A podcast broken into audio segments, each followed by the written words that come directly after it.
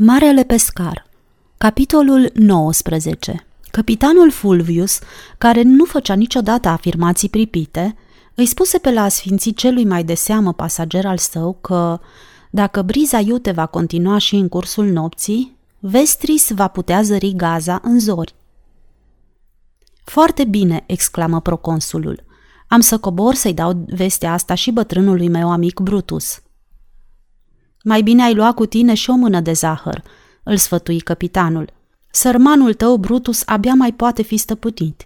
Ieri, când am coborât la ei să le spun câteva vorbe prietenești cailor, el și-a lăsat urechile pe spate și și-a dezvelit gingiile. Tare mă tem că a ajuns la capătul răbdării. Nu-l condamn, mormăi Mencius. Și eu sunt la fel. Trecuseră 7 săptămâni de când flota naviga de la Brindisi cu destinația Cipru, unde o încărcătură de cupru aștepta să fie transportată la noile docuri din Iopa. Iarna fusese atât de blândă încât Fulvius riscă un balast mai ușor decât îmi impunea sezonul, sperând astfel să recupereze din timp. După înconjurul peninsulei cu direcția spre răsărit, toți erau bolnavi și prost dispuși din cauza duratei prea lungi a călătoriei, iar după părerea echipajului, inexplicabil de ocolită. Pe ruta lor normală, dacă aveau afaceri în bătrâna Gaza, ar fi luat cele 7 corăbii cu încărcătură de cupru și le-ar fi dus direct la Iopa. Dar Vestris trebuia să se oprească mai întâi la Gaza, unde proconsulul avea o misiune importantă la fortul roman din Minoa, la câteva mile în interiorul ținutului. Restul flotei avea să plece la Iopa, unde trebuia să aștepte alăturarea vasului comandor. Capabilul căpitan Pincus, având sub conducerea sa un echipaj alcătuit din oameni cu experiență, trebuia să debarce la Gaza și să angajeze o caravană de cămile pentru plicticoasa călătorie către zăcămintele de sare de la Engedi și Marea Moartă. După o scurtă oprire la Gaza, Vestris va naviga spre Iopa pentru a se alătura flotei, va descărca cuprul și se va reîntoarce la Gaza să-l preia pe Pincus, împreună cu încărcătura lui de sare. Și nimeni nu știa cât timp urmau să aștepte revenirea truditei caravane. Greu de crezut că se vor întoarce la Roma înainte de jumătatea verii. Mencius se plimba pe punte și număra zilele ca o pasăre în colivie.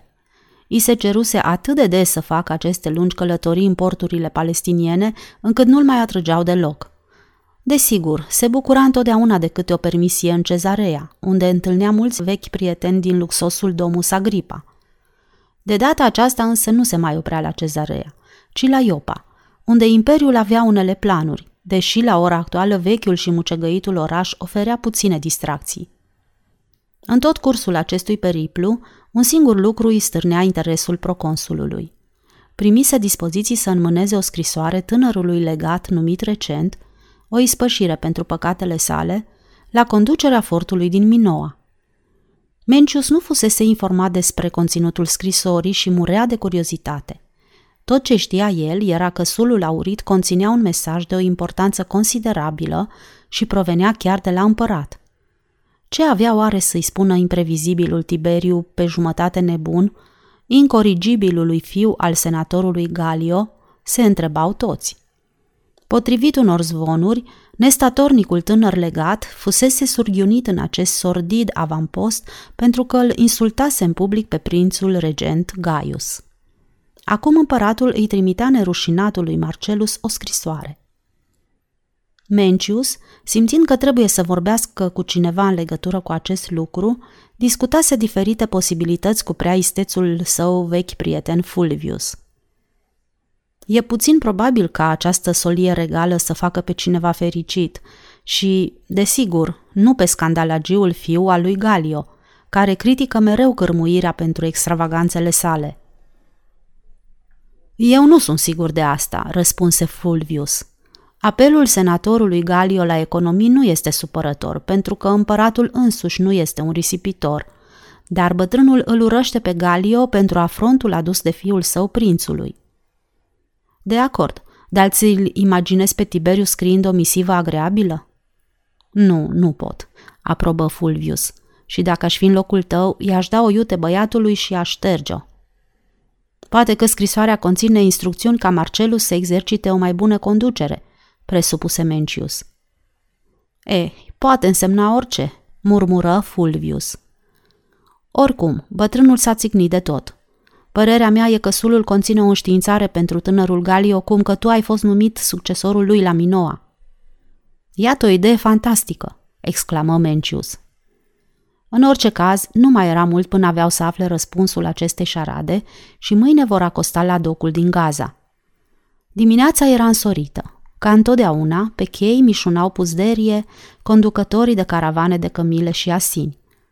Pincus împreună cu oamenii lui părăsiseră primii corabia și se văzură îndată înghițiți de mulțimea gălăgioasă a proprietarilor de caravane. Mai chibzuiți, proconsulul și căpitanul coborâră pe țărm și încălecară pe caii lor greoi, îndreptându-se spre fort. Nu era prea departe, așa că se hotărâră să-și îndeplinească misiunea fără întârziere. Se pare că pe aici s-a petrecut ceva, remarcă Mencius, în timp ce porțile grele se deschideau ca să-i primească. Marcellus i-a învățat pe bădăranii și leneșii ăștia să se comporte ca soldații. Poate că imperiul lui i-a ajuns la ureche treaba asta și dorește ca legatul să revină la Roma ca să schimbe și acolo lucrurile. Cu puțină bătaie de cap s-ar putea face ceva. Un tânăr centurion apăru salutându-i prompt și întrebă cu ce le poate fi de folos.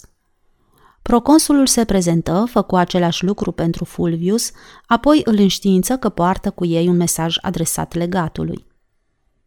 Legatul nostru Marcellus, domnule, a plecat ieri în fruntea unei companii de călăreți pentru a participa la sărbătoarea pascală iudaică din Ierusalim.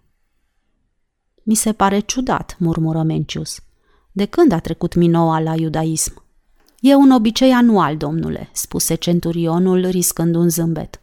Toate forturile noastre palestiniene își trimit deputățiile în orașul sfânt în timpul sărbătorii pascale pentru a menține pacea. Și să ne zângănim puțin armurile, adăugă proconsulul. Presupun că legatul se află la insula procuratorului. Da, domnule. În cazul acesta vom pleca și noi la Ierusalim, să-i înmânăm mesajul nostru. Este urgent.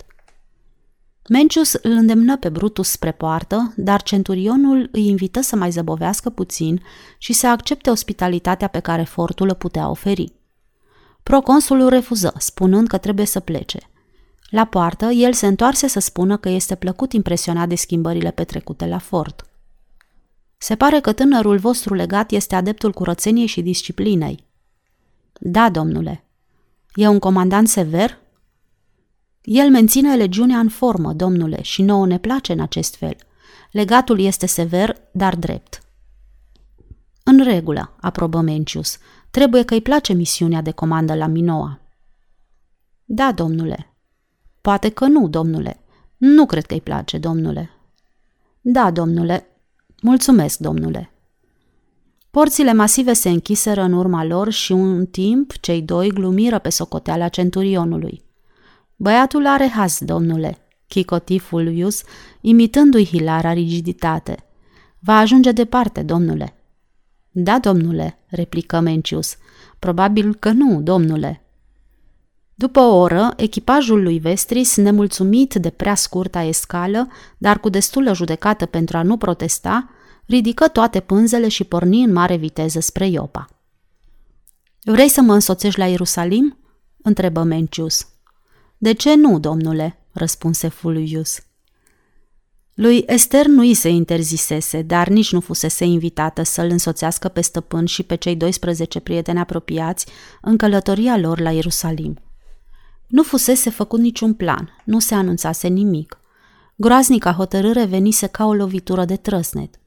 În înțelepciunea previziunilor sale, Isus nu dădea greș. De câte ori nu au recunoscut ei toți că ăsta era adevărul? De câte ori nu dăduseră ocazie să fie dojeniți pentru că puneau la îndoială acțiunile lui? De data aceasta însă, toți presimțeau că el se îndreaptă, inutil, spre o nenorocire. Petru, profund mâhnit și descurajat, cu inima grea de presimțiri sumbre, le-a adus vestea la cină într-o seară de sabat, când se aflau în Betsaida.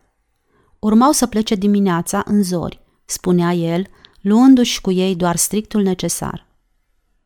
Sărmanul bătrân Bartolomeu, murmură Ester, ce o să se facă el? Va muri probabil de un atac de inimă, răspunse Petru, dar ține să vină și el. Și crezi că eu nu trebuie să merg? Întrebă Esther. Acolo nu vei avea ce face, spuse Petru. Nu vor mai fi adunări și nici vindecări, ci doar un marș forțat spre oraș și acolo cine știe ce ne așteaptă. Timp de o oră discutară toate posibilitățile. Petru admise că în oraș se pot afla la vremea aceea sute, poate mii de pelerini care l-auziseră pe Iisus vorbind și mulți alții care primiseră din mâinile lui foloase miraculoase. Dar acești prieteni ai stăpânului nu erau organizați și nimeni nu se aștepta ca ei să-l apere. Majoritatea sunt de la țară, continuă Petru, oameni ca Andrei, ca mine, ca Ionică, Iacob și Tad, oameni care își pierd încrederea și curajul în zăpăceala unui mare oraș. Da, sigur, exclamă Esther, nimeni nu va îndrăzni să-i facă vreun rău stăpânului nostru atât timp cât n-a făcut nimic rău. Cu privirea tristă, Marele Pescar încercă să explice primejdile care îl amenințau. Ierusalimul era cetatea tuturor sectelor religioase, incompatibile între ele, și a grupărilor politice. Acestea vegheau în permanență la înnăbușirea oricăror voci care se adresau îngrijorării și nemulțumirilor poporului. Petru aminti cum de nenumărate ori, la adunările învățătorului, apăreau asemenea iscoade din Ierusalim care îi puneau întrebări cu intenția de a-l demasca drept incitator. Fie și simplul fapt că plebea se agăța de cuvintele lui, găsind în ele alinare, constituia o acuzație împotriva loialității sale față de străvechile instituții iudaice. Cu ocazia Paștilor, acești oameni mărginiți își sporeau vigilența, nescăpându-le nicio mișcare produsă în rândul populației pentru apărarea drepturilor sale firești. Într-adevăr, se știa că pe durata săptămânii pascale, când orașul gemea de iudei reveniți acasă din diferite provincii, de obicei ignorați de toate autoritățile cu excepția perceptorilor, patrulele romane erau la datorie, împrăștind până și cele mai mici grupări adunate pe stradă ca să asculte incantațiile unui cerșetor orb.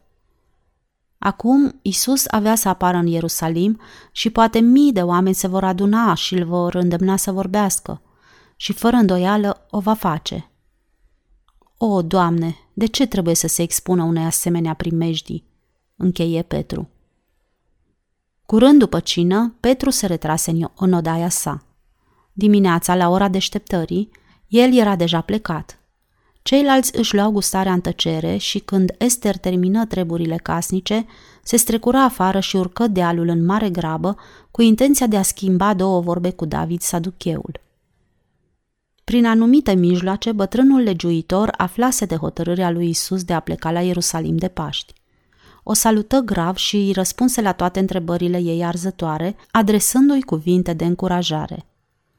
David, din străvechea casă Zadoc, cunoștea mai bine situația decât Marele Pescar, precum și pericolele cărora trebuia să le facă orice profet popular care apărea pe străzile orașului sfânt în timpul Paștilor. Da, draga mea, spuse David, prietenul nostru Simon are motive întemeiate să se teamă. Cei mai influenți oameni din Ierusalim, bancheri, legiuitori și negustori bogați, nu pot risca o răzmeriță în rândul populației. Acest tâmplar a vorbit mulțimilor destul de slobot despre fapte și învoieli cinstite și despre măsurile cuvenite în piețe. El a avut multe de spus cu privire la dările exagerate, la dobânzile usturătoare cerute de cămătari. El a vorbit despre oameni nevoiași care mor în pragul ușilor oamenilor îmbuibați. Este adevărat, maestre, răspunse Esther, dar el a criticat deopotrivă pe cei ticăloși din rândul săracilor și nu a încercat să instige împotriva celor bogați. El nu vrea decât ca fiecare să fie bun și milostiv cu celălalt. Da, da, copilă dragă, dar ceea ce își vor aminti încă mai bine cei din Ierusalim este faptul că el a demascat nedreptățile și înșelăciunile de care se fac vinovați cârmuitorii. Nici chiar templul nu a fost scutit. Pusă în fața acestor realități, Esther a vrut să afle cât de mare era influența pe care o putea templul exercita asupra cârmuirii orașului de către romani. David începu să explice, amintindu-i că era o chestiune cu multe implicații. Romanii, spunea el, cârmuiau întreaga Palestină, iar voința lor era literă de lege. În orice ciocnire cu Sinedriul, insula va avea ultimul cuvânt. Teoretic era adevărat. Dar romanii nu doresc conflicte cu lumea iudaică în această perioadă. Ei se pregătesc deliberat pentru ziua când vor pune stăpânire completă pe teritoriu, jefuindu-l și înrobindu-l. Ar putea o face mâine dacă armatele lor nu ar avea nevoie să se refacă după pierderile suferite în Galia. Când vor fi gata, vor ataca. Până atunci n-au nevoie de fricțiuni. Pilat din Pont face paradă de autoritate, dar pentru menținerea păcii în Ierusalim primește instrucțiuni stricte, indiferent de prețul plătit de mândria sa. Când Caiafa, marele preot, ia cuvântul, Pilat ascultă. David părea că vorbește acum doar pentru sine. Pilat amenință, se dă de ceasul morții, dar ascultă. Când se ivește cel mai mic semn de neliniște în rândul plebei, negustorii discută cu bancherii, bancherii se consultă cu Sinedriul, iar Sinedriul ține sfat cu procuratorul. Esther ar fi vrut să pună mai multe întrebări, dar ezită să întrerupă monologul înțeleptului bătrân. Întorcându-se cu fața spre ea, o întrebă dacă avea cunoștință de rabinul Ben Sholem din Capernaum și, fără să aștepte răspunsul, David continuă. Se pare că, acum câteva luni, o mare adunare de oameni aștepta ca tâmplarul să vorbească în piață. Indignat, rabinul a apărut pe treptele sinagogii, acuzând mulțimea, dar s-a retras îndată în huiduielile tuturor. Văzând că nu e sprijinit de consilierii săi, și-a dat demisia. Ben Sholem și marele preot au fost colegi de școală. Poți trage singură concluzia, Esther. Rabinul nu e omul care să uite sau să ierte o jignire adusă demnității sale. Dar această nefericită întâmplare nu s-a petrecut din vina stăpânului, maestre. Dimpotrivă, el s-a supărat pentru că mulțimea nu i-a arătat respectul cuvenit. Da, știu, copila mea, recunoscu David, dar asta nu i-a restabilit lui Ben Sholem mândria rănită. El nu avea nevoie de favoruri din partea tâmplarului. Bătrânul legiuitor privi atent în jur, își strânse mantia pe lângă el, constatând că se făcuse răcoare la umbra arborilor. Se ridică și Esther și amândoi ieșiră pe poartă. Simt că trebuie să plec și eu la Ierusalim, spuse ea. Dacă aș fi în locul tău, nu m-aș duce, o sfătui David. Ai avut și așa destule neplăceri, iar tu nu-l poți ajuta cu nimic. Îi ură o zi bună și se întoarse pe poteca străjuită de boschete. Pe când Esther se apropia de casa Hanei, se opri să privească micile grupuri de pelerini care se îndreptau spre orașul sfânt în călătoria lor anuală. În grupul alcătuit de fiecare familie, cel mai tânăr împingea un cărucior încărcat cu corturi și provizii de drum. Căruțele mai mari erau trase de măgari. Lumea mergea în ritm lent pentru că avea de făcut o lungă călătorie și trebuia să-și cruțe forțele. Hana tocmai culegea un braț de trandafiri. Plânse neconsolată când află de hotărârea Esterei de a pleca la Ierusalim. În tăcere, pregătiră o desagă cu cele necesare pentru drum. După amiază, la colțul umbrit unde strada lor se întâlnea cu drumul mare, cele două femei se despărțiră cu lacrimi în ochi. Ceva îmi spune, suspină Hana printre lacrimi, că n-am să te mai văd niciodată. Niciodată. Esther era prea tulburată ca să mai răspundă. O sărută afectuos, apoi se grăbi să se alăture pelerinilor care înaintau greoi. O tânără femeie cu înfățișare prietenoasă îi spuse că e o zi frumoasă și ea în cuvință, dar inima ei era prea plină de amărăciune ca să aibă chef de conversație. Ești singură? Da, răspunse Esther, simțindu-se mai singură ca niciodată. În zorii primei zile din Nisan, când plecau din Capernaum, Petru spera mai mult decât credea ca intrarea lor în Ierusalim să treacă neobservată. Orașul avea să fie aglomerat cu mii de pelerini, toți căutând cu disperare găzduire în interiorul zidurilor cetății, sau un loc în tabără în afară. S-ar putea să fie atât de preocupați cu propriile lor treburi, încât sosirea lui Isus să nu stârnească decât un slab interes. După prima jumătate de oră de mers, Petru își reproșa aceste gânduri amăgitoare. El trebuia să știe cel mai bine. Toți cei aflați pe drum, având o destinație comună, îl recunoscură îndată pe învățător și îl întâmpinară cu strigăte de bucurie, strângându-se în jurul lui, cerându-i să le vorbească. Nu trecu mult și se văzu în fruntea unei procesiuni care sporea cu fiecare oră, cu fiecare milă. Iacob se desprinse de grup și la marginea drumului privi în urmă, apoi reveni la locul său între fratele lui și Andrei. Vă amintiți de ziua aceea din Betsaida în care el a dispărut deodată în mijlocul oamenilor care îl urmau? Ar putea să o facă și acum. Dar el nu a făcut-o și gloata creștea la fiecare întretăiere de drumuri. Seara, când Isus s-a oprit, toți au făcut la fel. Căruțele greu încărcate și oamenii vârstnici veneau și ei din urmă. Dimineața, când el porni din nou la drum, toți erau gata să îi se alăture. Câțiva pelerini înstăriți, care își permiteau o călătorie pe cămile înalte, îl salutau respectuos când trecea pe lângă el și o luau înaintea procesiunii pedestrale. Aceștia aveau să ajungă cu câteva ore bune mai devreme decât Isus, fără îndoială că vor avea ce povesti. Când grupul lui Isus se opri pentru tihnă la Ramahi, dimineața celei de-a treia zile, Petru, care nu-și dorise mulți oameni în jur, se simți mândru de uluitorul interes manifestat de gloată. Crezi că Isus și-ar dori o intrare triumfală în Ierusalim? Întrebă Petru, adresându-i se lui Filip. După numărul mare și atitudinea mulțimii, s-ar putea să vrea astfel, răspunse Filip. Poate că asta a fost intenția lui chiar de la început, spuse Petru cu un aer misterios. Are oare de gând să restaureze împărăția lui Israel? Eu nu cred că el vrea să fie rege în Israel, interveni Andrei. De ce nu? Întrebă Iuda înțepat. N-a fost el prezis de profeți? Nu împărăția lui Israel trebuie restaurată? Cine altcineva ar putea să o facă? În ziua de sabat, ei s-au retras tăcuți în tabăra lor, la Betfage, la numai 3 mile departare de Ierusalim, pe care aveau să le parcurgă a doua zi dimineața, zi pe care romanii o numeau duminică. Satul era sufocat de uriașa concentrare a pelerinilor surescitați.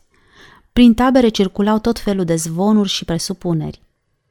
Credința unanimă era că Isus din Nazaret era pe punctul să se proclame regele iudeilor, Mesia, restauratorul Ierusalimului. Unii dintre cei mai vârstnici și mai evlavioși își aminteau că un străvechi profet prevăzuse un asemenea eveniment. Regele va intra în oraș călare pe un asin. Câțiva fanatici au și plecat în căutarea patrupedului. Printr-o fericită întâmplare, au găsit un frumos și tânăr asin alb priponit de gardul unui țarc. Măgarul nu purta urme de șa sau de ham. Asta e bine, spuneau bătrânii, pentru că trebuie să fie un asin necălărit vreodată de cineva. L-au implorat pe proprietar să le împrumute animalul, spunându-i și motivul.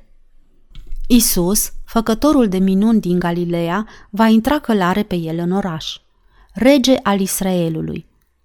Omul râse cu gura până la ureche auzind acest lucru. Îl puteți lua și fiți bineveniți, spuse el, dar vreau să vin și eu cu voi. Asta e ceva ce nu vreau să scap. Iasper nu s-a topit niciodată de plăcere să fie încălecat. Bine, exclamară ei, spui că nimeni nu a încercat vreodată să-l călărească? Da, foarte sigur, spuse proprietarul hohotind în continuare.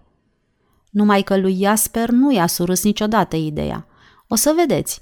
Nu vreau nicio plată pentru folosința lui, dar vreau să vin și eu.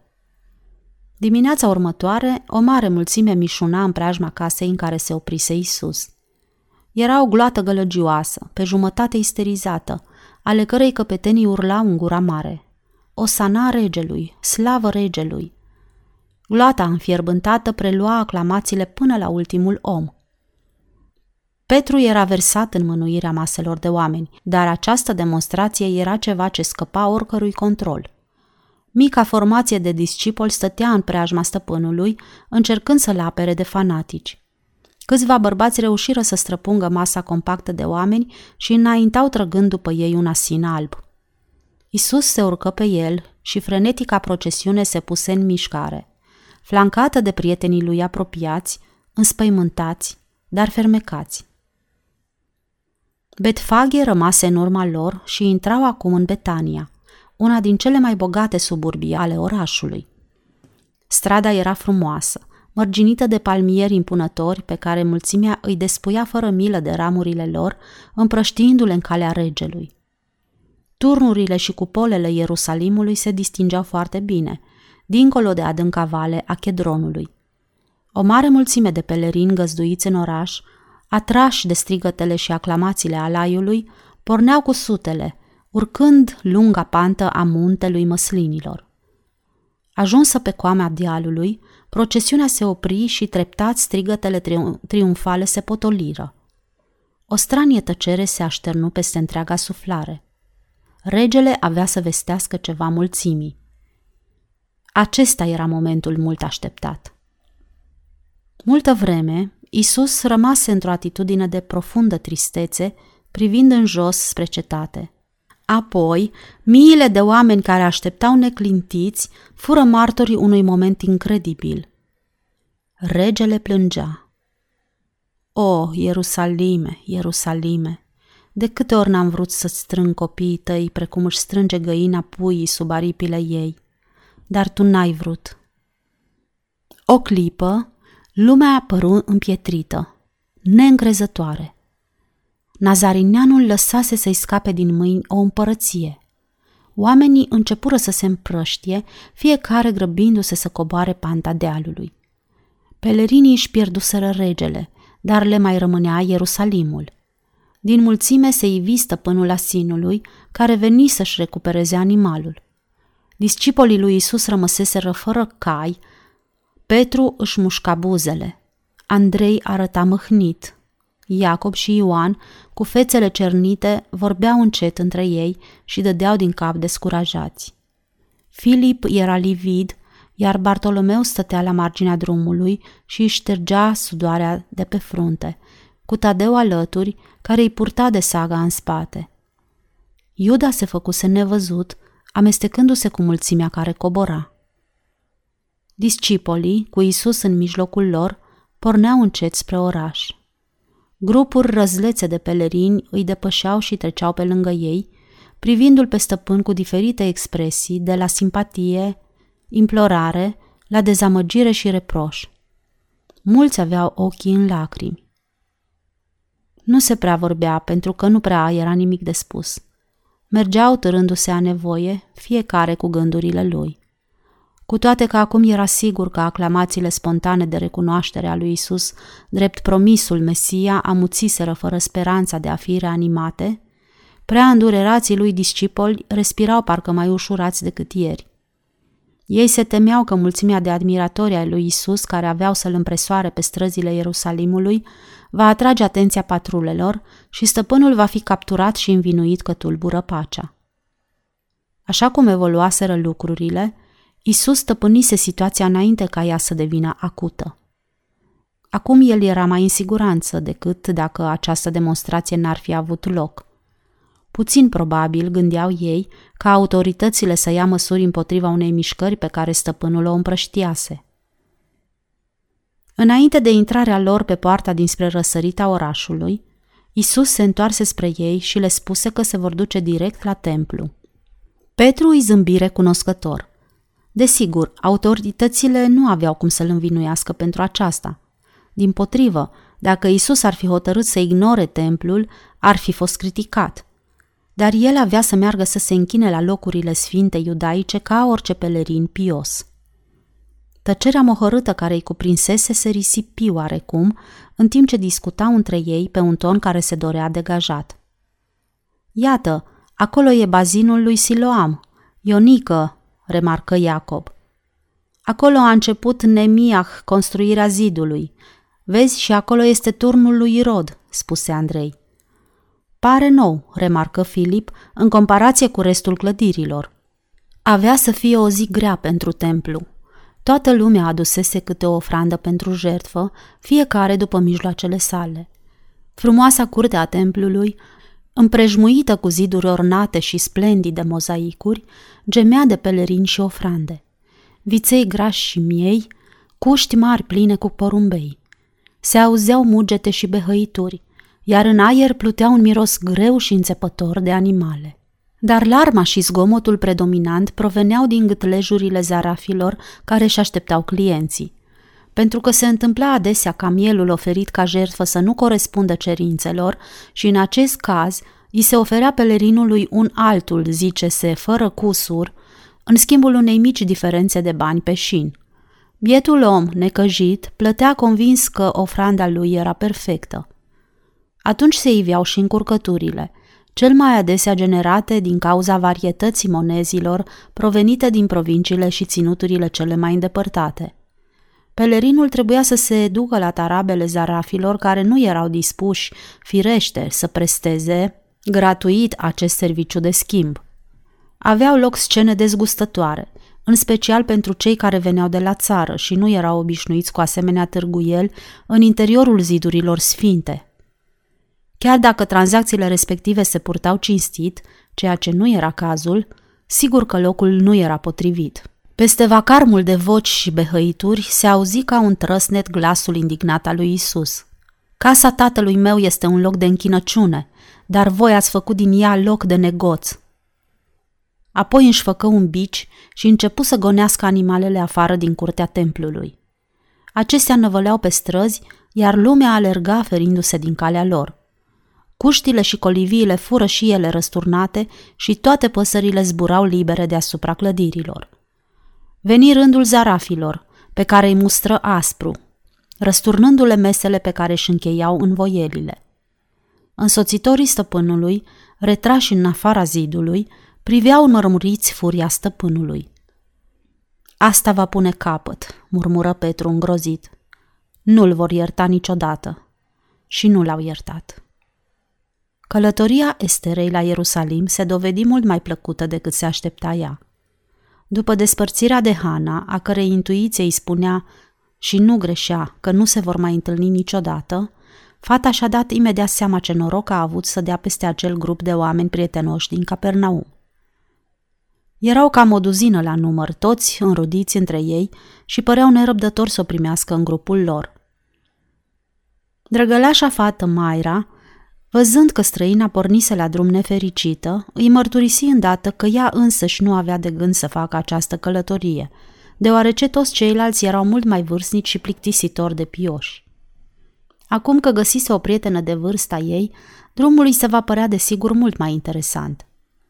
Esther acceptă atât de prompt această tovărășie, irezistibil de sinceră și călduroasă, încât ea însăși fu surprinsă.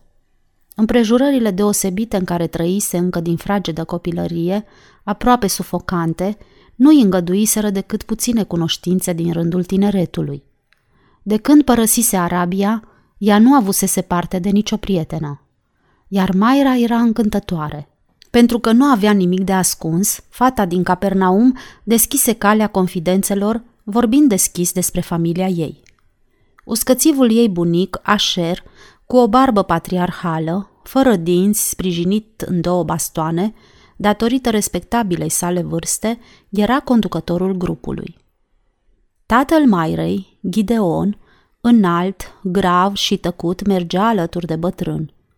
Mama ei, cu un zâmbet timid, venea din urmă împreună cu alte femei mai vârstnice. Bunicul meu, spunea ea, este o figură importantă pentru religie.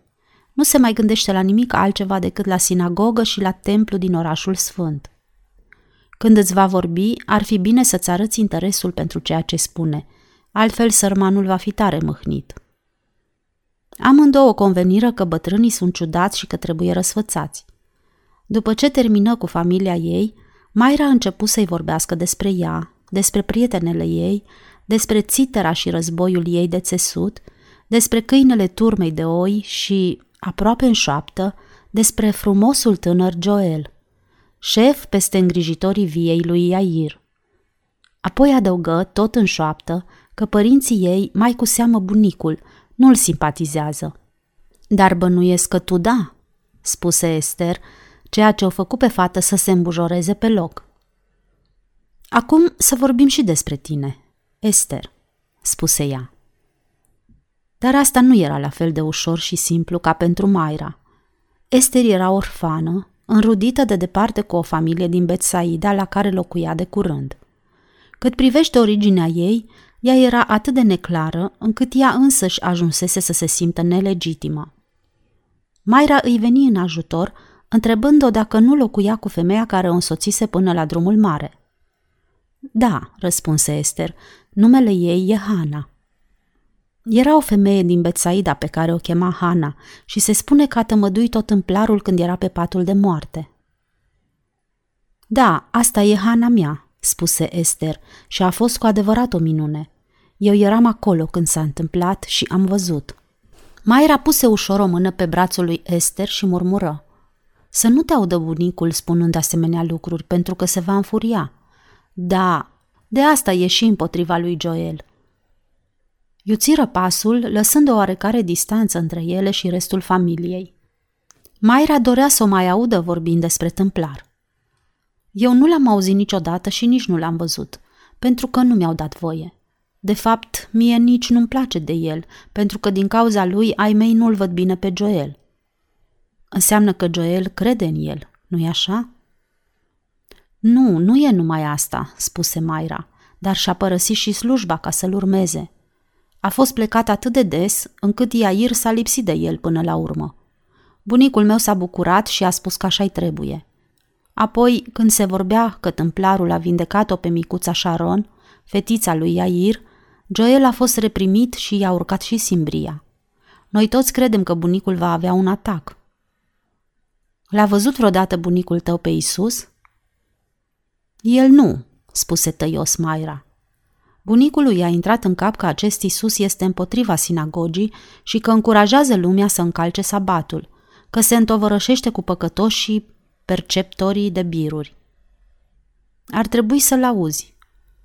Urăsc religia, adăugă ea mânioasă, orice fel de religie.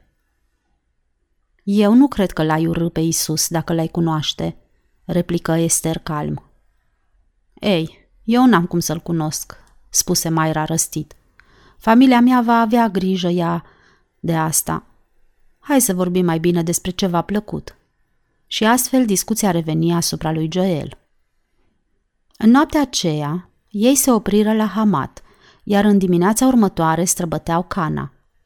Aflând că aceasta era prima călătorie a Esterei la Ierusalim, bunicul Asher o luă în primire și îi arătă pietrele indicatoare mai importante.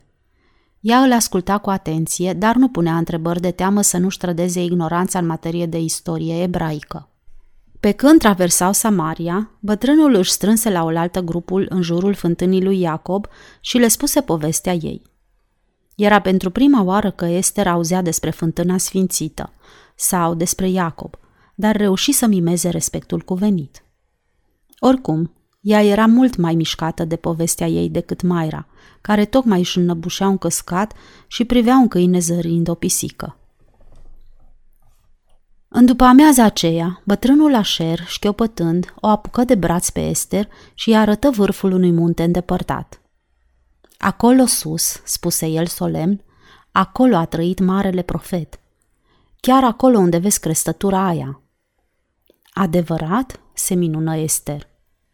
Bătrânul se întoarse să le împărtășească și celorlalți cunoștințele sale, dar Mayra se apropie de prietena ei. Vorbește mai mult despre acest om minunat, Eli, spuse Esther. A trăit cu câteva veacuri în urmă, spuse Mayra tărăgănat. Trăia singur și oameni de seamă veneau la el pentru povețe. Se spune că odată era atât de flământ încât corbii i-au adus de mâncare. Cum de-au știut ei că lui este foame? Întrebă Esther. Mayra chicoti, puțin necuvincios. Pentru că el mânca ceea ce credeau corbii că e bun, presupun. Un om trebuie să fie cu adevărat foarte flămând ca să se mulțumească cu hrana aleasă de corbi. Ești incorrigibilă, Mayra, râse Esther. Vezi să nu te audă bunicul. Da, știu, în cuvință Mayra. Nu i-ar plăcea. El se dă în vânt după toate minunile alea care s-au întâmplat cu mult timp în urmă. Iar Joel, nici el nu prea are ce povesti altceva decât minunile templarului. Dacă mă întreb pe mine, eu nu cred nimic din toate astea și nici afacerea asta cu minuni. La amiaza zilei pe care romanii o numeau luni, ei pătrundeau în orașul sfânt prin vechea poartă a Damascului și, așa cum era datina, se duceau direct la templu. După cuvenitele închinăciuni, grupul din Capernaum plecă spre Betania, la casa înstăritului unchi Boaz. Cu aprobarea unanimă a familiei, Mayra o invită pe Esther să-i însoțească. Știau că unchiul Boaz se bucură întotdeauna de oaspeți. Ierusalimul era un oraș foarte vechi și purta pecetea multor bătălii. Strada pe care mergeau era o amestecătură de construcții străvechi din cărămizi arse la soare, care păreau mult mai mici pe lângă magnificele și modernele clădiri de marmură. Pe strada pietruită pe care se angajaseră se circula în toate felurile, pe jos și pe roți, călare, pe cămile și pe catâri.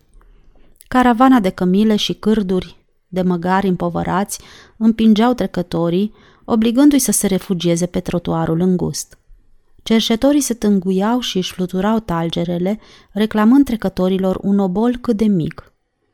"Faceți loc!" urlau patrulele, călare, în uniformele lor romane țipătoare, străduindu-se să deschidă drum pentru cine știe ce procesiune în veșminte negre. Pentru omul de la țară era un spectacol stupefiant. Mayra, care mai fusese de câteva ori la Ierusalim și cunoștea clădirile mai importante, o apucă de braț pe Esther, arătându-i-le. "Acolo e insula procuratorului, o operă arhitecturală romană care-ți taie răsuflarea." Puțin mai departe, Mayra îi arătă palatul marelui preot Caiafa, o construcție masivă purtând urmele vremii pe coloanele sale de marmură. Era sumbră ca un fort. Obloanele de la ferestrele înalte erau bine închise. O duzină de santinele făceau de pază pe terasa largă. "Nu pare prea primitor," comentă Esther. "Clădirea are o poveste interesantă," spuse Mayra. "Inițial a fost palatul regelui Irod cel Mare." Esther se trase deoparte ca să-l privească mai bine, întrebându-se ce ar spune Mayra dacă ar afla că acesta a fost locul ei de naștere. Urmă apoi templul. Era cel mai frumos edificiu pe care îl văzuse Esther vreodată. Stătea fascinată și se minuna de măreția lui. Treptat, fetele nu mai putură înainta decât în pas de melc, pentru că înghesuiala era sufocantă. După multe opriri, ajunseră în fața intrării în curtea templului, splendid sculptată. Bătrânul Asher își găsise o cunoștință de vârsta lui cu care schimba afectuoase strângeri de mână și cuvinte de salut. Acum, celălalt bătrân murmura ceva în șoaptă la urechea lui Asher.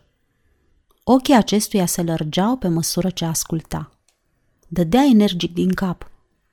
Celălalt bătrân termină ce avea de spus și plecă mai departe. Era lesne de văzut că Asher ardea de nerăbdare să le comunice vestea pe care o auzise. Își strânse familia și îi anunță pe ton dramatic. "Galileea nu va mai fi tulburată de acum înainte de acel tâmplar care a batjocorit credința străbunilor noștri.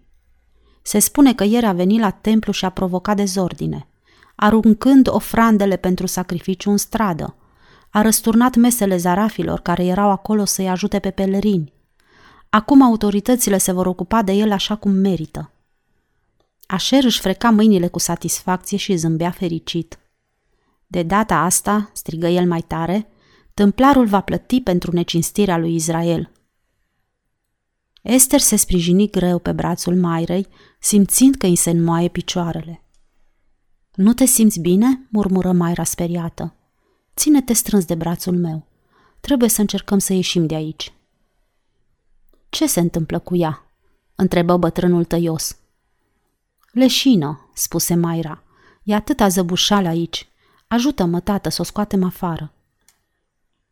Gideon se supuse și o apucă de celălalt braț, reușind să o tragă în afara drumului, unde își reveni destul ca să murmure că se rușinează pentru necazul provocat. "Trebuie să găsim un loc unde să te poți așeza," spuse Mayra. "Am eu grijă de ea, tată. Tu du-te la ceilalți și spune-le că ne vom întâlni în Betania. Cunosc drumul." Gideon ezită. "Bunicul tău își va ieși din fire dacă află," o avertiză el. "Să-i spui că îmi pare rău. Esther nu se poate întoarce acolo dacă nu se simte bine. Și nici eu nu vreau să merg. Este sufocant și miroase urât. Nu se vorbește astfel despre casa Domnului, spuse Gideon cu reproș. Iartă-mă, tată, n-am vrut să te supăr, răspunse Mayra căindu-se. Bine, e destul de aproape. Vezi să nu te rătăcești. Ne întâlnim la casa unchiului Boaz, spuse el bătând-o ușor pe braț. Tatăl tău este un om bun și blând, Mayra. Da, dar numai când bunicul nu se află în preajmă. Atunci e ca pâinea caldă. Uneori mă întreb ce crede el cu adevărat despre religia noastră. Înaintau încet în direcția vechii porți a mieilor. Deși întreaga zonă a templului era foarte aglomerată, era mult mai liniște decât pe străzi. Esther își revenise, dar era tăcută și deprimată. Spune-mi, Esther, îi se adresă Mayra în taină, ți-a făcut rău într-adevăr aerul din templu sau ceea ce a spus bunicul despre tâmplar? Pentru mine a fost un șoc, Mayra. Nouă tuturora ne era teamă de asta, dacă el va veni aici. Sper să nu-i facă nimic rău. Dacă el înfăptuiește minuni așa cum se spune, atunci poate se va apăra singur. Sunt sigură că va putea, dacă va vrea, dar nu pare să-i pese de viața lui. El nu precupețește nimic ca să-i ajute pe alții, dar... Poate că a și părăsit orașul, presupuse Mayra, dar Esther se îndoia. El n-ar fugi în felul ăsta, declară Esther. Acum fetele se apropiau de poarta oilor. La capătul străzii se profila un vechi edificiu neîngrijit al cărui acoperiș ciudat, în formă de stea, se sprijinea pe coloane masive din piatră. Toate cele 5 fațade erau deschise, fără ziduri despărțitoare. Esther o întrebă ce reprezintă clădirea, iar Mayra îi spuse o poveste uluitoare. Bizarul pavilion vechi găzduia o fântână. Se credea că un înger vine din când în când, nu se știe de unde, atinge apa și oricine se scaldă acolo se vindecă imediat de orice boală. Bineînțeles că tu nu crezi asta, spuse Esther. Eu? Sigur că nu cred, dar o mulțime de oameni bolnavi cred. Ei stau aici cât e ziua de mare, toropiți, așteptându-l pe acest înger. Este o priveliște jalnică. Halal, înger, să coboare aici odată la nu știu cât timp și să vindece doar un om, iar restul să sufere. Se opriră pe treptele foarte vechi și tocite care duceau în interiorul cavernos al clădirii. Acolo părea să nu fie nimeni. De obicei, aici e puzdere de oameni, spuse Mayra, dar acum cred că sunt în jurul templului și se roagă. Dar ia uite că vine cineva. Deodată Esther se agăță de brațul Mayrei, stăpânindu-și un mic strigă de surpriză. Câțiva oameni se strecurau în clădire prin intrarea opusă. Privește, Mayra, șoptia tulburată. Este Isus. Pare atât de ciudat să-l văd aici, fără lume în jurul. Nu e deloc ciudat dacă are necazuri. Oamenii nu riscă să fie văzuți cu el. Vino, trebuie să vorbesc cu el. O luă pe Mayra de mână și o porniră într-acolo. Isus stătea lângă fântână și privea trist apa. El se opri în fața unui paralitic care zăcea pe o saltea și începu să vorbească. Discipolii se adunară în jurul lui să-l asculte. Esther și Mayra se strecurară neobservate până în spatele lor. Necazul este, spunea neputincios bolnavul, că ori de câte ori vine îngerul, acei cu suferințe mai mici, dar mai sprinteni se aruncă în fântână. Oamenii mă aduc aici în fiecare an, de mulți ani, ca să fiu tămăduit, dar de fiecare dată altul ajunge în apă înaintea mea. Vino, prietene, spuse Isus blând, ai așteptat destul.